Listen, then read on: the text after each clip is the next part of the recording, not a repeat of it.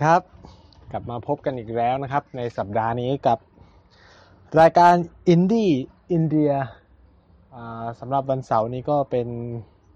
วันเสาร์สุดท้ายของเดือนมีนาคมแล้วนะครับสำหรับเดือนหน้าแล้วก็เข้าสู่เดือนเมษายนกันอย่างเต็มตัวนะครับสำหรับที่อินเดียนั้นนายมองว่าเดือนเมษายนเป็นเดือนที่ไม่พึงประสงค์เท่าไหร่นะครับ คนไทยก็อาจจะชื่นชอบนะครับ เพราะว่ามันเป็นวันเป็นเดือนที่เราจะได้หยุดยาวจากเทศกาลสงกรานต์ใช่ไหมครับ ก็จะหยุด 13 14 15 แล้วใครก็จะลาก็จะต่อเนื่องแต่สำหรับอินเดียเดือนนี้ไม่มีวันหยุดและก็จะเป็นโดยเฉพาะคนที่อยู่อินเดียเหนือแบบไหนอย่างนิวเดลีเนี่ย ก็จะรับรู้กันว่าช่วงนี้ช่วงเดือนเมษายนเนี่ย เป็นช่วงเดือน หายนะทางความร้อนนะครับ เพราะว่าเราจะเข้าสู่ฤดูร้อนอย่างเต็มตัว ซึ่งอุณหภูมิเฉลี่ยของอินเดียเนี่ยก็จะอยู่ที่ประมาณสามสิบแปดขึ้นไปเลยนะครับ แต่ตอนนี้ก็คือตอนกลางคืนก็ยังเย็นเย็นอยู่ตอนเช้ายังเย็นเย็นอยู่นะครับแต่ว่าตอนคืนนี้ก็จะแบบเออตอนกลางวันสิตอนกลางวันนี่ก็จะแบบความร้อนก็จะประมาณสามสิบแปดสามสิบเก้าสี่สิบอะไรเงี้ย และมันจะพีคสุดๆเลยคือเดือนพฤษภาคมนะครับ ซึ่งนายก็จะไม่อยู่นะครับเพราะจะกลับไทย เพราะว่าช่วงพฤษภาคมนี่อาจจะพุ่งถึงห้าสิบก็มีนะครับบางวันพุ่งพุ่งถึงห้าสิบแล้วความร้อนของอินเดียเนี่ยมันมีความต่างจากไทยตรงที่มันไม่ได้ร้อนชื้น คือบ้านเรามันจะร้อนเหนอะๆหนะๆถูกไหมแต่ที่นี่มันร้อนแบบร้อนแห้ง ร้อนแบบ ทำให้เราเป็นลมได้ดื้อแบบมัน hydrate มากๆอะไรเงี้ยมัน dehydrate จาก ถ้าเรากินน้ำไม่เพียงพอเนี่ย เราก็จะเป็นลมแดดได้อย่างรวดเร็วนะครับ แล้วก็มีโอกาสช็อก แล้วก็มีโอกาสเสียชีวิตได้เลยเหมือนกันนะครับ ก็อยากฝากเตือนใครที่จะมาเที่ยวช่วงนี้ครับก็ระมัดระวังเรื่องพวกนี้ด้วยนะครับ แล้วก็กินน้ำเยอะๆเป็นคำเตือนของผมแล้วกัน คือผมอยู่นี่ก็จะกินน้ำแบบเยอะมากในช่วงนี้กินแบบขวดลิตรนะ วันละหกถึงเจ็ดขวดเลย มันต้องกินแบบต่อเนื่อง เพราะว่าเราไม่รู้ตัวว่าเราอะสูญเสียน้ำไปมากแค่ไหนอะไรเงี้ยก็ต้องกินบ่อยๆนะครับ ถ้าใครจะมาเที่ยวช่วงนี้ แล้วก็ระวังเรื่องอาหารด้วยนะครับ ช่วงพอมันเข้าหน้าร้อนสิ่งที่มันตามมาคืออาหารมันก็เสียง่ายถูกไหมก็ใครมาเที่ยวช่วงนี้ก็ต้องระวังเรื่องอาหารเป็นเรื่องที่สองเลยแล้วกัน อ่าเราก็คุยเรื่องสัพเพเหระไปแล้วเบื้องต้นเพื่อเป็นการครูดาวเพื่อ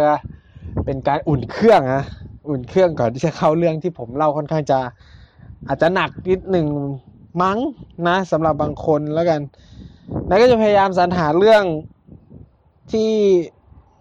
เอ่อแฟนๆอยากจะฟังแล้วกันเนาะมาคุยกัน สัปดาห์ก่อนนี่ก็แบบ ค่อนข้างอินเนอร์นิดหนึ่งนะเพราะว่าไปเดินขบวนกับเขาอะไรอย่างเงี้ยแล้วก็เลยได้เล่าเรื่องเกี่ยวกับการประท้วงของนักศึกษาอินเดียเนาะซึ่งตอนนี้ก็ยังไม่จบนะครับนี่มหาลัยผมสไตล์มาสามสี่สองในรวมแล้วก็สามอาทิตย์แล้วเนี่ยไม่ได้เรียนหนังสือเลย คือมันไม่เชิงว่าไม่เรียนหนังสือคือตึกมันโดนปิดหมดเลย การเรียนนี่ก็คือเรียนนอกตึก เรียนนอกตึกหมายความอะไรเราก็มาเรียนตามสนามหญ้าเรียนตามอะไร คือการเรียนการสอนยัง บางคลาสก็ยังดำเนินต่อไป บางคลาสก็หยุดสนิทนะครับ เพราะว่าอาจารย์บางคนก็ต้องการใช้ powerpoint อะไรเงี้ยในการสอน ส่วนคลาสที่ไม่ต้องใช้อะไรเงี้ยเขาก็คืออาจารย์อินเดียหลายคนส่วนใหญ่เนี่ยก็จะแบบสามารถพูดปากเปล่าสอนได้เลย ฉะนั้นเราก็จะได้ ผมก็ได้เห็นแล้วกัน ไม่ใช่คำว่าเรา เพราะว่าแฟนๆก็ไม่ได้มาเห็นกับผมอะเนาะแล้วผมก็ได้เห็นแบบบรรยากาศเอออันนี้แปลกดีว่าไม่นั่งเรียนกลางสนาม แต่แบบ ขอติงนิดนึงว่า ความร้อน38องศาเนี่ยนะในการมานั่งเรียนบนสนามหญ้าไม่สนุกเลยอะไรเงี้ย คือแบบมันเรียนไปมันแบบร้อนไปอะไรเงี้ย มันคือแบบ จะบอกว่าห้องเรียนอินเดียมันไม่มีแอร์ก็จริงอะแต่มันมีมีพัดลมช่วยเหลือเราใช่ไหมแต่นี่มันมาเรียนกลางแดดกลางแจ้งนี่ก็ไม่ไหวนะฮะแล้วก็ไอ้ประเด็นที่ประท้วงเนี่ยตอนนี้ก็ลุกลามบานปลายเยอะมาก ไปหลายมหาลัยเริ่มประท้วงแล้วก็คือ คือมันเริ่มจากมหาลัยไนท์ใช่ไหมมันออกมาอย่างที่เคยเล่าอะ ก็คือมหาลัยเนี่ยมหาลัย Jawaharlal Nehru University เนี่ยมันเป็นเหมือนกับว่ามหาลัยสังคมศาสตร์นะอารมณ์แบบธรรมศาสตร์มันชอบจุดประเด็นอะไรเงี้ยแม่งก็โดนด่าเหมือนกัน คือธรรมศาสตร์โดนชาวบ้านด่ายังไงในในประเทศไทยก็คือ ไอ้ที่นี่ก็ไม่ต่างกันอะคู่แบบ ทวนปิดสั่งปิดมหาลัยเนี่ยโอ้ต้องไปเจอในคอมเมนต์เจอแบบนี้ปิดมหาลัยนี้ไปซะพวกไม่รักชาติอะไรเงี้ยเออมันจะอารมณ์เนี่ยเยอะมาก แล้วก็ มันก็จะบอกเออเนี่ยแบบมหาลัยที่ผลิตคนอย่างงู้นอย่างนี้ออกมาอะไรเงี้ยซึ่งมันก็เป็นแบบภาพกว้างๆที่คนภายนอกมันดูนะแต่พอเจยูจุดประเด็นเรื่องออโตนมัสก็คือการปล่อยให้มหาวิทยาลัยออกนอกระบบเนาะเหมือนที่ผมพูดไปก็คือ ไทยเนี่ยไม่ค่อยจะคิดอะไรมากกับการออกนอกระบบว่า เราก็รู้สึกว่า เออเราก็จ่ายเงินค่าเทอมประมาณนี้มาตลอดอะไรเงี้ย แต่แบบเราลืมไปว่าการศึกษามันควรเป็นรัฐสวัสดิการนะเพราะทุกคนมันควรเข้าถึงไม่ใช่เข้าถึงด้วยเงื่อนไขบางสิ่งบางอย่าง เออเขาว่าเงื่อนไขบางสิ่งบางอย่าง เช่น ไม่มีเงินเข้าเรียนไม่ได้เห็นไหมมีการจัดระบบนู่นนี่นั่น ที่ทำให้กีดกันคนในการเข้าถึงระบบการศึกษาแล้ว คือมันเป็นเรื่องเนี่ยมันเป็นการเขาเรียกว่าอะไรเป็นการที่ใช้ภาษาของมาร์กซ์เนี่ยก็คือมาร์กซิสเนาะหรือคอมมิวนิสต์เราก็จะบอกว่านี่มันเป็นเรื่องของชนชั้นนะเป็นเรื่องของคลาสก็คือชนชั้นทุนนิยมมันพยายามกดให้คนธรรมดาไม่สามารถขึ้นมาแข่งขันกับเราได้อะไรเงี้ย มันก็เลยเกิดเรื่องแบบนี้ขึ้นมาคือแบบพอมึงเข้าถึงการศึกษาไม่ได้อะ เออพอเราใจก็ว่าพอเราเข้าถึงการศึกษาไม่ได้เนี่ยเห็นไหมสถานคือการศึกษามันเป็นสิ่งเป็นเครื่องมือเดียวที่จะทำให้คนจนมันสามารถ up สถานะตัวเองได้อะฉะนั้นแล้วพอเราเข้าถึงสิ่งเหล่านี้ไม่ได้ เราก็จะอยู่แบบนั้นแล้วเราก็จะถูกกดทับ นี่คือเป็นสิ่งที่มาร์กซิสพยายามนำเสนอว่ามาร์กซิสคือเคยเล่าไปแล้วเนาะมาร์กซิสคือใคร มันคืออารมณ์สังคมนิยมอะสิ่งที่สังคมนิยมพยายามเสนอว่า เราต้องลดสิ่งเหล่านี้ให้ทุกคนมาเข้าถึงการศึกษาได้หมด พอมันทุกคนมาเข้าถึงได้หมดทุกทุกอย่างมันก็จะเข้าเท่าเทียมกันมากขึ้น คนมันก็สามารถเติบโตขึ้นไปแข่งขันในระบบทุนนิยมได้สามชนชั้นนำทางทุนนิยมก็มีโอกาสที่จะล้มลงมาเป็นคนธรรมดาได้เหมือนกันอะไรเงี้ยมันก็เป็นการต่อสู้ทางวัฒกรรมระหว่างทุนนิยม เสรีนิยมกับสังคมนิยมคอมมิวนิสต์เนาะมันก็เป็นเขาเรียก เป็นสิ่งที่มันต่อสู้กันมาตลอดเวลา แต่ว่ามันเป็นเรื่องน่าเสียดายว่า หลังปีพันเก้าร้อยเก้าสิบเอ็ดเนี่ย สังคมนิยมหรือทุนนิยมมันเออหรือคอมมิวนิสต์เนี่ยมันล่มสลายมันทำให้ทุนนิยมมันเติบโตและเข้มแข็งขึ้นนำมาสู่สิ่งที่มันเกิดขึ้นในปัจจุบันก็คือ ความเหลื่อมล้ำทางสังคม อย่างในไทยเราติดดับสามของโลกนะไม่น่าเชื่อว่าประเทศเล็ก ๆ อย่างเราเนี่ยมันเกิดความเหลื่อมล้ำสูงขนาดนั้น ความน่ากลัวของมันก็คือว่า มันจะนำไปสู่ซีวิลวอร์หรือสงครามการเมืองในนะสงครามกลางเมืองในอนาคตได้หรือเปล่าอะไรเงี้ย คืออินเดียเนี่ย มันก็เหลื่อมล้ำอันดับสองโลกนะ แต่มันไม่เกิดเรื่องเหล่านี้ขึ้นมาด้วยปัจจัยหลาย ๆ อย่างนะครับคือ คืออินเดียมันมีปัจจัยเรื่องวันณะหรือสังคมอะ หรือปัจจัยทางวัฒนธรรมเนี่ยปรากฏทับไว้อยู่ว่าแบบ เออ มึงเป็น มึงเป็นจันทานอะ มึงลุกขึ้นมา ไม่เหมาะสมอะไรเงี้ย แล้วก็ คือมันมีเรื่องอะไรอย่างเงี้ย มันมีคำว่ากอดมันมีคำว่าพระเจ้ามากดทับทำให้มันไม่เกิดความการลุกฮือขึ้นอย่างจริงจัง มันก็มีคนพยายามอธิบายนะว่าทำไมคอมมิวนิสต์ถึงประสบความสำเร็จในจีนในขณะที่มันไม่เกิดขึ้นในอินเดียทั้งที่อินเดียนี่ก็เป็นประเทศที่แบบความเหลื่อมล้ำสูงมาก หลาย ๆ เรื่องเลยนะ แบบไม่เมคเซนที่มันจะอยู่ได้แต่มันก็ยังแบบเป็นไปได้ เช่นเรื่องวันนะเรื่องอะไรเงี้ย มันเป็นสิ่งทั้งที่แบบชนชั้นจันทาหรือชนชั้นล่างเนี่ย องอินเดียที่เป็นวันนะต่ำเนี่ยครองสัดส่วนประชากรมากกว่า 50%ของประเทศนะฮะมันมีความน่าสนใจอย่างหนึ่งที่เกิดขึ้นในรอบเดือนมีนาคมที่ผ่านมาคือการเดินขบวนประท้วงของชาวนาในรัฐมหาราชตะนะครับคือรัฐมหาราชตะเนี่ยพอพูดชื่อรัฐเนี่ยคนไทยอาจจะไม่รู้จักแต่ถ้าพูดถึงมุมไบเนี่ยคนไทยก็คงรู้จักถูกไหมคือมุมไบมันเป็นเหมือน financial capital ก็คือเป็นเมืองหลวงทางด้านการเงินของประเทศอินเดีย เพราะมันมีตลาดหุ้นมันมีธนาคารใหญ่ ๆ อยู่ที่นั่นอะไรเงี้ยซึ่งมุมไบเนี่ยมันเป็นเมืองเอกของรัฐมหาราษฏระ คือเราต้องมองว่าแต่ละรัฐเนี่ยมันก็จะมีเมืองเอกของมัน ถ้าบ้านเราก็คืออำเภอเมืองอ่าคิดแบบนั้นแล้วกัน เพราะเราไม่มี concept เกี่ยวกับมลรัฐเนาะหรือว่าแบบ state เพราะว่าการกระจายอำนาจของเรายังไม่ได้ทั่วถึงยังไม่ได้ใหญ่โตเหมือนกับเอ่อ เหมือนกับที่อินเดียเป็นคือ เราคิดว่ามหาราษฏระมันคือจังหวัดจังหวัดหนึ่งซึ่ง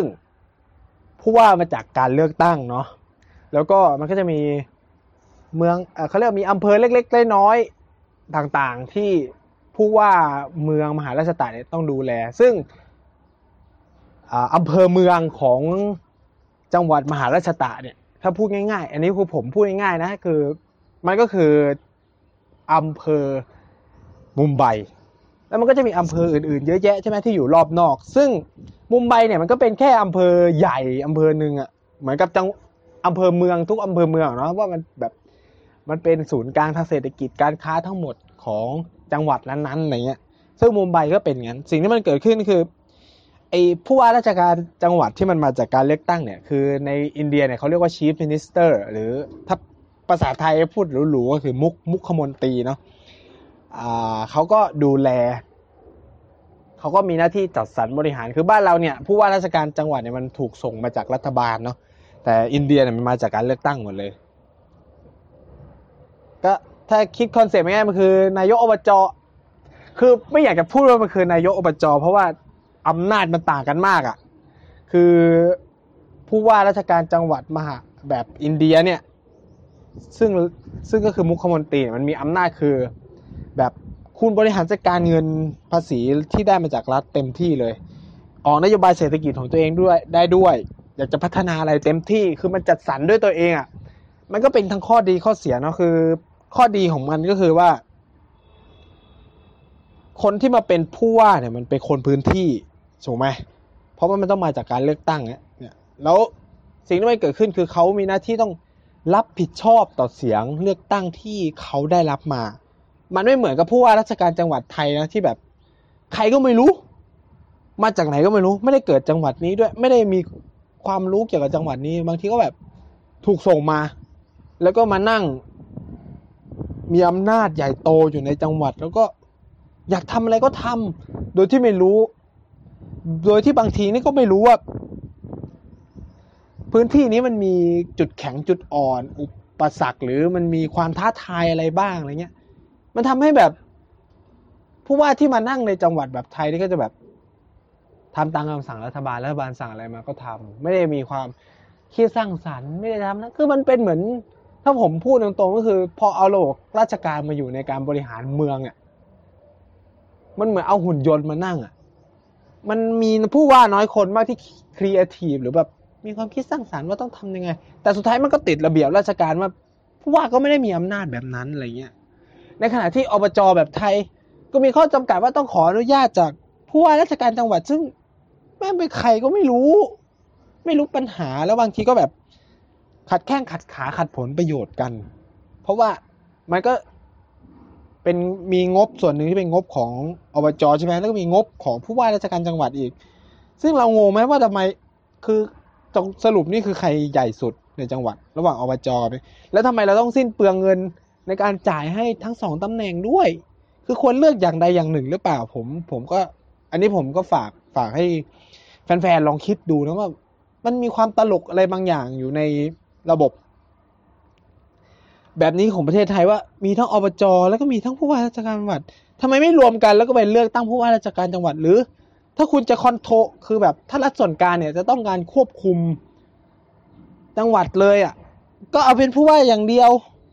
อันนี้มันเหมือนแบบคือภาษาภาษิตไทยก็คือเหยียบเรือสองแคมอะไม่สุดสักทางเลือกไม่ได้ อย่างหนึ่งก็อยากเอาไว้ เพราะว่าจะได้บอกไว้ว่า แบบอบจก็จะได้บอกมีอบจไว้ก็บอกเลยว่า นี่ไงก็เป็นตัวแทนเสียงประชาชนในพื้นที่ผู้ว่าก็บอกเออนี่ก็เป็นก็เป็นอำนาจของรัฐส่วนกลางที่เข้ามาควบคุมต่างจังหวัด ซึ่งทำไมทำไมคนคนต่างจังหวัดไม่มีสิทธิ์แบบที่กรุงเทพมหานครมีอะเออผม อันเนี้ย อันนี้เราเราเราควรจะนั่งคิดกันมากขึ้นเนาะคือว่าทำไมคนจังอะอย่างเช่นจังหวัดขอนแก่น จังหวัดนครราชสีมาจังหวัดภูเก็ต ซึ่งเศรษฐกิจหรือจังหวัดเชียงใหม่เนี่ยเศรษฐกิจไม่ได้ด้อยไปกว่ากรุงเทพขนาดนั้นน่ะคือมันก็โตเป็นอันดับสองอันดับสามหรือชลบุรีเงี้ยบ้านผมเนี่ยทำไมเราไม่มีสิทธิ์เลือกตั้งผู้ว่าราชการจังหวัดเหมือนกับกรุงเทพมหานคร ทำไมกรุงเทพถึงมีอภิสิทธิ์ทุกอย่าง ในขณะที่จังหวัดอื่น ต้องคอยฟังรัฐบาลส่วนกลาง คือสิ่งเหล่านี้มันแบบ นี่มันก็เป็นเรียก คือถ้าเราใช้สามแม่งสองมาตรฐานเนาะเออเพราะคือคือคือเราควรคิดอะไรแบบนี้มากขึ้นนะฮะผมว่า แล้วแล้วผมคิดว่าแนวโน้มในอนาคตอะสุดท้ายประเทศไทยหนีไม่พ้นการเลือกตั้งผู้ว่าราชการจังหวัด อยู่แล้วนะฮะเพราะว่าการทำงานของรัฐบาลรัฐบาลส่วนกลางหรือแบบ เอาง่ายๆคือการส่งผู้ว่ามาเนี่ยหรือแบบส่งหน่วยงานราชการเข้ามาอยู่ในจังหวัดต่างๆเนี่ย เราเห็นแล้วว่ามันเป็นปัญหา เหมือนแบบเรื่องการทุจริต ที่เกิดขึ้นในกระทรวงพัฒนาสังคมอะห้าสิบสามจังหวัดอะ โกงหมดเลย โดยที่ ส่วนกลางไม่รู้เป็นไปได้เหรออะไรเงี้ย มันก็เป็นคำถามใหญ่นะกลับมาแล้วกันเอออันนี้ก็วิพากษ์การเมืองไทยเยอะมันไม่เชิงวิพากษ์การเมืองไทยเนาะผมก็แค่ชวนแฟนๆมาลองฉุกคิดอะไรบางอย่างกันเนาะคือคือด้วยความที่เรามาอยู่อินเดียซึ่งแบบ เป็นประเทศที่แบบเนี่ยประเทศไทยมันก็ดูถูกอินเดียไงแต่แบบทำไมเรื่องพวกนี้คือเขาไกลกว่าเราอะ แล้วผมเห็นได้แบบ มันมันมันเจ๋งอะแนวคิดแบบ มันการกระจายอำนาจคือคือเขาให้อภิสิทธิ์มากเลยนะ แบบมุขมนตรีมีสิทธิ์ออกแบบนโยบายของตัวเอง มันทำให้แบบคนที่ถูกเลือกตั้งมาหนึ่งคือเขารู้ปัญหาของพื้นที่ไงสมมุติเกิดเติบโตมาจากที่นั่นอะทำไมจะไม่รู้ว่า ที่นี่ควรจะไปยังไง ควรจะเติบโตอะไรยังไงใช่ไหมแบบมันมีศักยภาพอะไรอยู่ในพื้นที่บ้างเนี้ยอย่างรัฐมหาราษฏระเนี่ยมุมไบเนี่ยมันติดมันเป็น port ติดทะเลมีท่าเรือมีอะไรมันก็ต้องแบบแนวเนี้ยพัฒนาเศรษฐกิจไปทางไหนการขนส่ง การพัฒนาไฟแนนซ์การเรื่องการเงินเรื่องอะไรเงี้ยคือซึ่งที่นี่มันมีศักยภาพใช่ไหมเราก็จะดึงของพวกนี้ขึ้นมาครับแต่ว่าปัญหาที่มันเกิดขึ้นคืออ มุขมนตรีแล้วเนี่ยปรากฏว่าเขา balance เรื่องงบประมาณได้ไม่ดีเพียงพอครับ มันก็นำมาสู่ว่า คือเหมือนแบบใช้งบประมาณในการกระจุกตัวอยู่ในเพียงแค่ตัวอำเภอเมืองอย่างเดียวเนาะอย่าง อย่างในแบบมุมไบอะไรเงี้ย อ่า มุมไบก็คือได้รับอภิสิทธิ์ทุกอย่างงบประมาณมันถูกหมุนอยู่ในอยู่ในเพียงมุมไบเท่านั้นสิ่งที่มันเกิดขึ้นไงแล้วคนอำเภออื่นอะ ยังไงอะ คือคุณไม่ได้เห็นค่าเขาหรือหรืออะไรเงี้ย มันก็นำมาสู่ว่า มันเกิดการลุกคือประท้วงขึ้น ครั้งใหญ่เลยมันคนเดินเป็นล้าน คือเขาเดินจากเมืองที่ไกลมากของรัฐมหาสารมันมีชาวนากลุ่มหนึ่งที่แบบ มันไม่ใช่เป็นกลุ่มหรอกก็คือเขาก็รวมตัวกันว่าสินค้าเกษตรมันราคาตกต่ำเกษตรกรต้องผูกคอตายเยอะมากคือในอินเดียนี่มันเกิดคอมเมนต์ซุยไซด์เกี่ยวกับเรื่อง การค้าเกษตรนี่สูงมากครับ เป็นอันดับต้นๆของโลก คือชาวนาต้องผูกคอตาย มันเกิดปัญหาหนี้สินหลาย ๆ สิ่งหลาย ๆ อย่างเกิดขึ้น จนแบบวันหนึ่งก็คือมีเด็กคนนึงมันไม่ใช่เป็นเด็กนะคนอายุ มันก็เป็นเด็กอะ่ะ คนรุ่นใหม่อายุสามสิบคือคือที่พูดเรื่องนี้ไม่ใช่ก็จะอวยมหาลัยตัวเองก็ ก็ไม่ ก็ไม่ถึงขนาด คืออีเด็กคนนี้มันก็คือจบจากมหาลัยนี้อะจาก Jawaharlal Nehru University แล้วเขาก็แบบมี concept แบบ Marx concept แบบ แบบคอมมิวนิสต์อยู่ในหัวเนาะเขาก็เดินเขาก็คือเป็นคนมหาราษฏระเหมือนกัน แล้วบ้านเขานี่ก็เป็นชนาใช่ไหมวันหนึ่งเขาก็คิดขึ้นมาได้ว่า เออทำไมเราต้องผูกคอตายวะในเมื่อคนที่ผิดมันคือรัฐ ใช่ไหม สิ่งที่เขาเริ่มทำคือเขาก็เดินไปในบ้านชาวนาทุกบ้านนะก็คุยไปเรื่อยแล้วก็เริ่มก่อตั้งกลุ่มหนึ่งฟอร์มเขาเรียกเป็นการก่อตั้งขบวนการขึ้นมาว่า ชาวนาพวกเราเนี่ยต้องทำอะไรบางสิ่งบางอย่าง เพราะว่าเรามีพลัง เพราะต้องคือถึงแม้ว่าอินเดียมันจะพัฒนาเศรษฐกิจไปในทางอุตสาหกรรม หรือภาคบริการสูงแค่ไหนภาคเกษตรเนี่ย มันก็คือเป็นหัวใจหลักประชากรมากกว่าห้าสิบเปอร์เซ็นยังอยู่ในภาคเกษตรกรรมอยู่แล้วไงเขาก็ได้เห็นพลังตรงนี้ เขาก็เลยแบบเริ่มรวมกลุ่ม แล้วก็กระจายคนไปเดินตามบ้าน คือแบบไม่ได้ใช้เงินอะไรเยอะแยะไง ก็แบบคุยคุยไปเรื่อย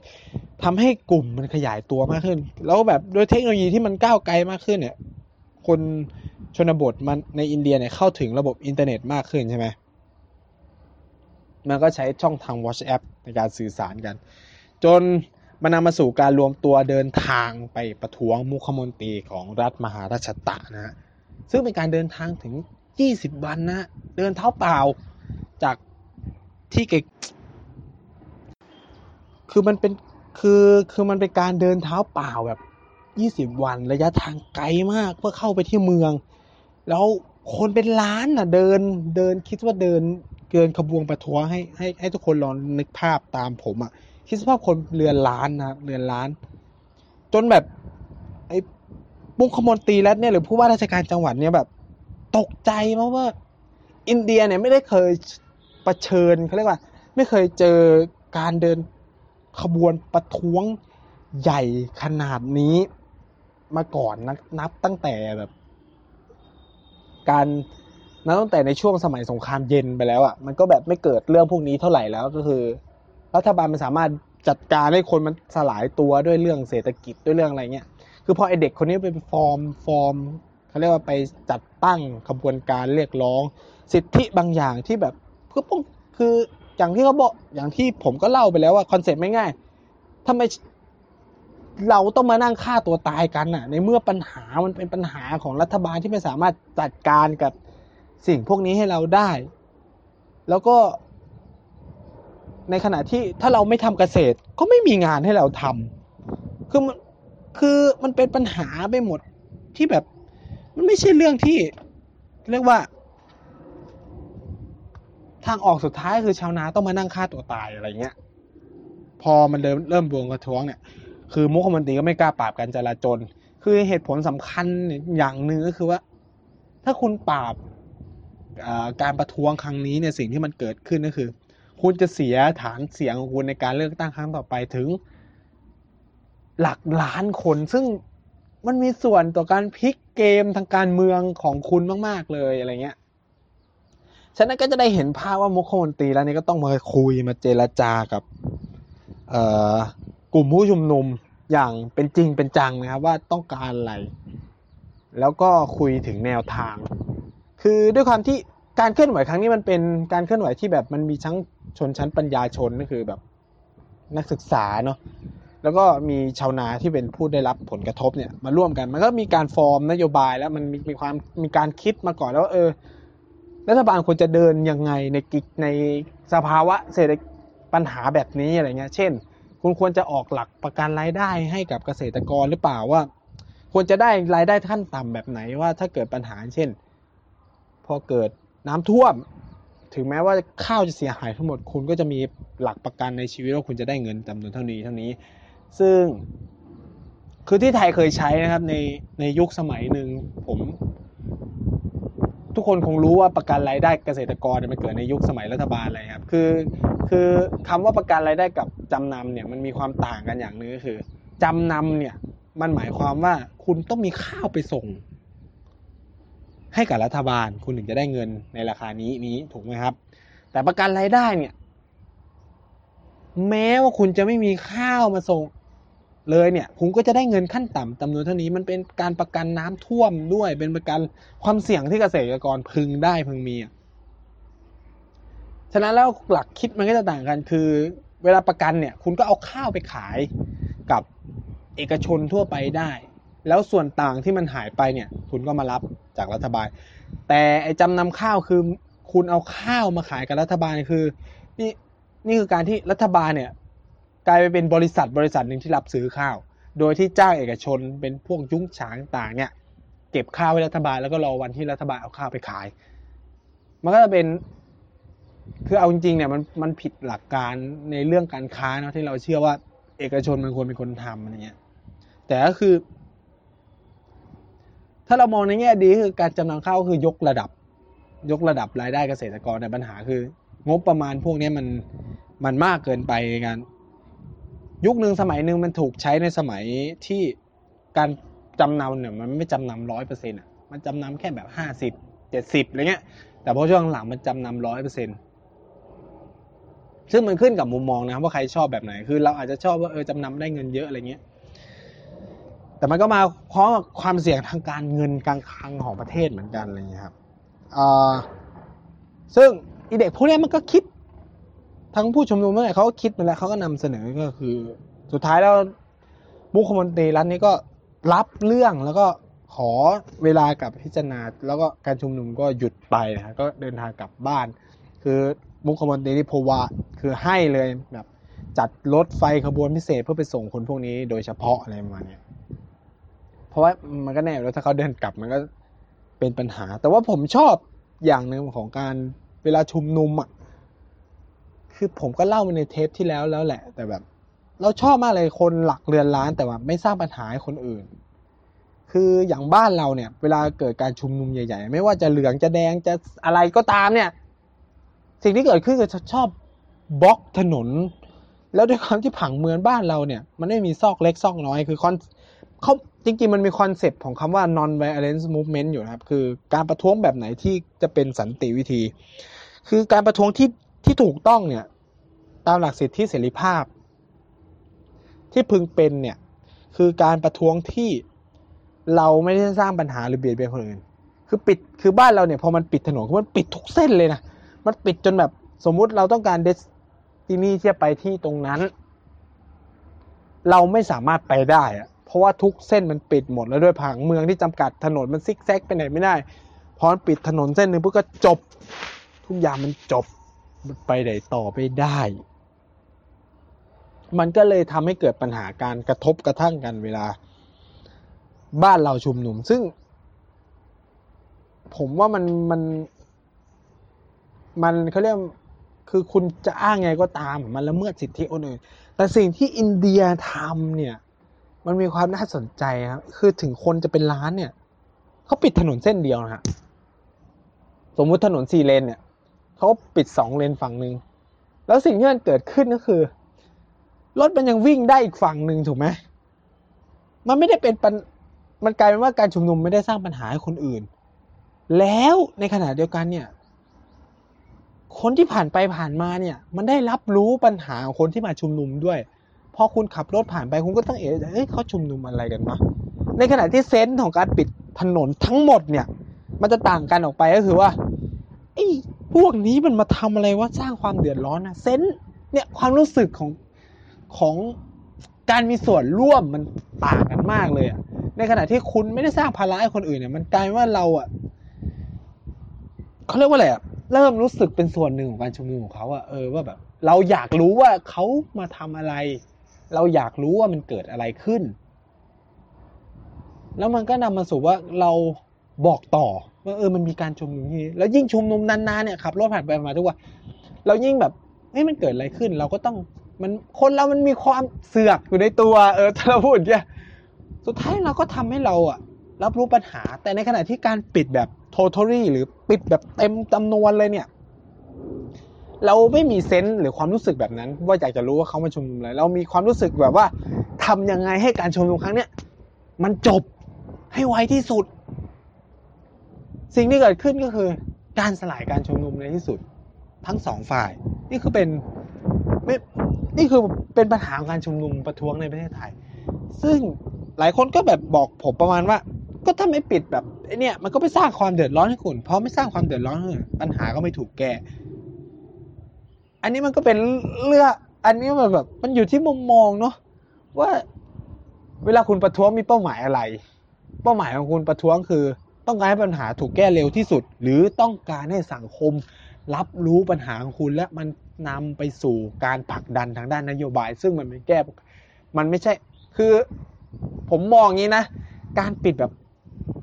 การประท้วงแบบปิดถนนหรือสร้างความเดือดร้อนแบบเต็มสตรีมเลยเนี่ย มันนำไปสู่แค่การแก้ปัญหาเฉพาะหน้า อย่างที่บ้านเมืองเราไปก็คือรัฐประหารเห็นไหมคือพอมันรัฐประหารเนี่ยมันก็แก้ปัญหาเฉพาะหน้าไงแล้วปัญหาเชิงโครงสร้างใหญ่ ๆ มันไม่มีอะไรดีขึ้น มันไม่ถูกการแก้ปัญหาอะไร คือคือสุดท้ายแล้วมันแก้ปัญหาแค่ปัญหาเฉพาะหน้า เช่น มันเกิดการยุบสภา มันเกิดการรัฐประหารรัฐประหาร แล้วยังไงต่ออะปัญหาเก่าเดิมๆมันไม่ถูกแก้ไข แต่ในขณะที่คุณไม่สร้างปิดถนนประท้วง แต่ไม่ได้สร้างภาระคือยังเปิดเส้นทางอื่น มันกลายว่ามันกลายเป็น Talk of the Town อะ ทุกคนมาคุยกันเฮ้ยว่าชาวนาประสบปัญหาแบบนี้นี้นะรัฐบาลควรจะทำยังไงบ้าง รัฐบาลยังต้องลงมาคุย แล้วหาแนวทางแก้ไขในระยะยาวอะ ร่วมกัน นี่มันจึงเป็นแบบ เขาเรียกว่าอะไรเป็นความแตกต่างเนาะของรูปแบบการชุมนุมระหว่างประเทศไทยและอินเดียที่ผมเห็นหลักๆ เลยแล้วผมค่อนข้างชื่นชม คือคือผมไม่ได้อยากจะแบบเชียร์ประมาณว่า เอ้ย หลายคนก็คงโต้แย้งผมมันก็มีการชุมนุมรุนแรงในอินเดีย มันก็ใช่ครับ แต่ว่าการชุมนุมเหล่านั้นเนี่ยเป็นเป็นประเด็นเกี่ยวกับ เรื่องที่รัฐปฏิบัติเลือกปฏิบัตินะฮะ เลือกปฏิบัติหมายความว่าอะไร อย่างเช่น การฆ่าชาวมุสลิมแล้วก็ไม่เกิดการดำเนินการจับกลุ่มหรือล่าสุดก็คือมีการเดินขบวนด้านศาสนาเนี่ยแล้วก็คือทำลายมัสยิดในในอินเดีย คือสิ่งพวกนี้มันเป็นเราผมมองว่ามันคือ violence มันคือความรุนแรง ความรุนแรงเนี่ยมันควรถูกจำกัดและถูกจัดการให้เร็วที่สุด ในขณะที่สันติวิธีเนี่ย พอคือพอเราเนี่ยเปิดถนน นั่งเฉยๆประท้วง คือรัฐบาลจะเอาเรื่องอะไรมาปราบการชุมนุมเราถูกไหมไม่มีเหตุผลหนึ่งกูไม่ได้สร้างความเดือดร้อนให้คนอื่นสองฉันแค่ต้องการเรียกร้องบางสิ่งบางอย่างจากคุณ ฉะนั้น พอรัฐมันเข้ามาปราบการชุมนุมอะสิ่งที่มันเกิดขึ้นคือรัฐเป็นฝ่ายเสียหายนะแต่ปัญหาของการชุมนุมไทยเนี่ยมันนำไปสู่ ความรุนแรง เพราะว่าฝ่ายผู้ชุมนุมก็ใช้ความรุนแรง ในขณะที่รัฐก็ใช้ความรุนแรงมันก็สูญเสียเยอะมากนะครับ คือมันเป็นสิ่งที่ผมไม่โอเคเลยและไม่ดีมากๆ คือผมว่าไม่มีใครโอเคกับการสูญเสียชีวิตในเรื่องพวกนี้อะคือทุกคนมันหวังให้สังคมดีขึ้น ถูกไหมแต่มันคือเราควรจะมาหาวิธีว่าจะทำไง ความแตกต่างของการเห็นสังคมที่ดีขึ้นของคนเราอะมันมาอยู่ในการพูดคุยหาแนวทางร่วมกัน ซึ่งเนี่ยเป็นสิ่งที่อินเดียเขาทำมาโดยตลอด แล้วก็พยายามแก้ไข เพราะไม่งั้นเขาเรียกว่าอะไรสังคมอินเดียมันจะอยู่ไม่ได้ทันทีเลยครับ นี่ก็เป็นแบบ เรื่องที่ผมเห็นเกี่ยวกับการชุมนุม รูปแบบการชุมนุมในอินเดีย แล้วก็มาเล่าสู่กันฟังเกี่ยวกับข่าวสารที่เกิดขึ้นใน ประเทศอินเดียในช่วงนี้ แล้วก็ผมว่ามันน่าจะเป็นบทเรียนดีๆ ให้กับประเทศไทยนะฮะในทั้งในปัจจุบันแล้วก็ในอนาคต ก็หวังว่าเรื่องนี้จะ ผมว่ามันก็หนักพอสมควรในในสายตาของใครที่อยากฟังอะไรเพลินๆอะไรเงี้ยแต่แบบเออทำไมอีเฮี้ยนี่มาแบบมาชวนกูคุยเรื่องการเมืองอะไรเงี้ย ก็ต้องบอกว่าผมมีแบ็กกราวในเชิงรัฐศาสตร์แล้วก็เรียนการเมืองพอเราเห็นอะไรพวกนี้เราก็ต้องมาวิมาคุยกัน ผมอยากมาชวนคุยมากกว่าชวนคิดชวนคุย มากกว่าที่จะแบบเพรสเชอร์หรือกดดันให้ให้ให้คุณต้องต้องมา คิดคือแบบบางทีเราชีวิตเราก็ไม่ควรล้นลามากเกินไปเนาะคือแบบนี่ช่วงหลังมาเห็นป่าว่าผมจะพูดอะไรหนักๆมาก เพราะว่า สังคมอินเดียมันหนักจริง ๆ ด้วยส่วนหนึ่งเออด้วยความที่ข่าวสารช่วงนี้มันหนักมากในในสังคมอินเดีย ผมก็เลยอยากมาแลกเปลี่ยนเนาะแล้วก็แบบคือผมพยายามอยากจะลิงก์อะไรระหว่างไทยอินเดียมากขึ้น ว่าเราเรียนรู้อะไรบ้างในจากอินเดียไม่ใช่ว่าเออเราจะมาบ่นเรื่องเสียเสียหายหายของอินเดียอย่างเดียว ไม่งั้นมันก็ไม่เป็นอินดี้อินเดียถูกไหม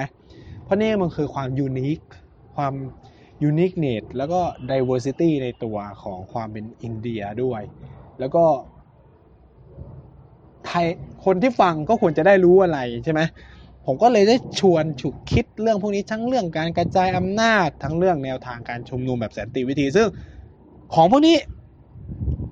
เราต้องยอมรับอะว่าเราด้อยกว่าอินเดีย ถึงแม้ว่าในเชิงเศรษฐกิจเราจะสูงส่งกว่าอย่างนี้ก็ตามแต่ในเชิง เขาเรียกในเชิงระบอบรีจีหรือรีจีมทางการเมืองเนี่ย เราด้อยกว่าเขามากเลย คือเราอาจจะมีความสุขสนุกกับเศรษฐกิจของเราที่คืออยากกินอะไรก็กินอยากอะไรก็เนี่ยแต่แบบ เราหลงลืมอะไรบางสิ่งบางอย่างว่าว่า คนชนบทไม่ได้ล้านลาเหมือนเราในกรุงเทพหรือในเมืองใหญ่ ๆ อย่างเงี้ยผมว่าเป็นสิ่งที่ ทุนนิยมเนาะคือพูดแบบมาเซียทุนนิยมมันทำลาย มันทำลายความนึกคิด จิตสำนึกของความเป็นเพื่อนมนุษย์ของเราไปนิดนึง มองและตีตามนุษย์ด้วยการด้วยเงินอะไม่มีเงินไม่มีสิทธิ์เรียน ไม่มีเงินไม่ควรได้รับสวัสดิการจากรัฐ ซึ่งมันน่ากลัวมากอะผมเห็นหลาย ๆ สิ่งหลายอย่างยังเกิดเกิดในบ้านเมืองของประเทศไทย คือผมต้องผมยอมรับนะ ว่า ตอนที่ผมอยู่ที่ไทยและเรียนปริญญาตรีที่ไทยอะผมมีความคิดอย่างนั้นจริง ๆ มีความคิดที่เลวร้ายแบบนั้นจริง ๆ ว่าคุณไม่เสียภาษีก็ไม่ควร จะได้รับการจำนำข้าวซึ่งเอาเงินของคนกรุงเทพมาเสียอะไรเงี้ย แต่ตั้งแต่ผมมาเรียนอินเดีย ผมรู้สึกว่าความคิดผมเปลี่ยนเปลี่ยนไปเยอะมาก คือถ้าใครเป็นเพื่อนหรืออะไรที่รู้จักผมจะรู้ว่าความคิดผมเปลี่ยนไปเยอะ แบบเยอะจนขนาดที่ เด็กคนหนึ่งที่เคยสนับสนุนรัฐประหารกลายเป็นคนที่ วิพากษ์วิจารณ์และมองเห็นปัญหาอย่างอย่างอย่างแบบ ผมแบบรู้สึกเสียใจกับช่วงชีวิตนั้นของตัวเองว่าเฮ้ยกูไปสนับสนุนได้ยังไงอะไรเงี้ย คืออินเดียมันเปลี่ยนอะไรบางสิ่งบางอย่าง เพราะด้วยความที่สังคมมันหลากหลาย คนมันเหลื่อมล้ำสูง เราเห็นว่าแบบ เฮ้ย คือแบบคน คนจนแบบนี้มันก็มีในบ้านเรานี่หว่า แล้วทำไมอะทำไมหนึ่งสิทธิ์หนึ่งคือการเลือกตั้งมันเป็นเสียงมันเป็นสิทธิเดียวที่เขาจะแบบ เลือกเพื่อให้เขาได้ประโยชน์อะ ถูกไหมนี่มันเป็นแบบ คือเราเห็นหลาย ๆ สิ่งหลาย ๆ อย่างมาก จนแบบ ผมมานึกเสียใจกับตัวเอง หรือแบบ หลายคนนะผมก็หวังว่า คือผมคิดว่าหลายคนก็เริ่มคิดได้แล้วว่าแบบรัฐประหารไม่เป็นทางออกของประเทศไทยเนาะยิ่งผมมาอยู่อินเดียนี่ผมเรียนรู้หลายอย่าง ยิ่งเรียนในมหาลัยนี้ที่แบบ ระบบสังคมนิยมเข้มข้นจนผมมาเอ็นเอียงไปทางนี้พอสมควรมากๆ แล้วก็หลายๆ สิ่งหลาย ๆ อย่าง ซึ่งมันเป็นข้อดีของอินเดียที่ผมอยากบอกเล่า และใครได้มีโอกาสได้ใช้ชีวิตในอินเดียเนี่ย จะได้ฉุกคิดหลาย ๆ สิ่งเนี่ยคือคนไปแสวงบุญเนี่ย เห็นคนจนเนี่ย ชั่วครั้งชั่วคราวทำไมแบบ ผมคิดว่าคุณควรฉุกคิดได้ว่า เมืองไทยมันยังมีคนที่ยิ่งกว่าเนี้ยอยู่อะ แต่ไม่ได้โอกาสอะไรเลยทำไมเราไม่เอาเงินตรงนั้นมาสร้างบางสิ่งอย่าง ตั้งกองทุน เพื่อช่วยเหลือคนหรืออะไรเงี้ยครับ นี่ก็แบบเป็นเรื่องที่ผมอยากฝากไว้ในตอนท้ายของคลิปนี้ก็ หวังว่า คุณผู้ฟังเนี่ยจะได้อะไรไม่มาก ก็น้อยจากการฟังเทปนี้ซึ่งผมก็รีวิวข่าวสารบ้านเมืองทั่วไป แล้วก็มาคุยเรื่อง ระบอบการเมืองเล็ก ๆ น้อยๆการชุมนุมการอะไรอย่างนี้ ซึ่งจะสรุปได้ว่า สรุปง่ายๆคือ มันเป็นบทเรียนที่น่าสนใจที่ไทยควรเอาไปใช้ ไม่ว่าจะเป็นใครก็ตาม คือผมอาจจะพูดภาพใหญ่เนาะแต่แบบ ผมว่ามันปรับเอามาใช้กับตัวเราได้ เช่น การฟังคนอื่นมากขึ้นเนาะการไม่สร้างปัญหาคนอื่น ในขณะที่เราใช้สิทธิเสรีภาพของเราได้เต็มที่โดยที่ไม่ได้กระทบสิทธิเสรีภาพของคนอื่น หรือไม่ว่าจะเป็นเรื่องการหาทางออกร่วมกัน ซึ่งไม่ใช่การแก้ไขปัญหาเฉพาะหน้า แต่เป็นการ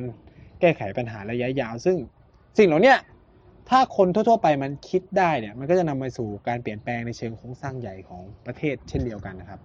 ก็ สำหรับสัปดาห์นี้อินดี้อินเดียก็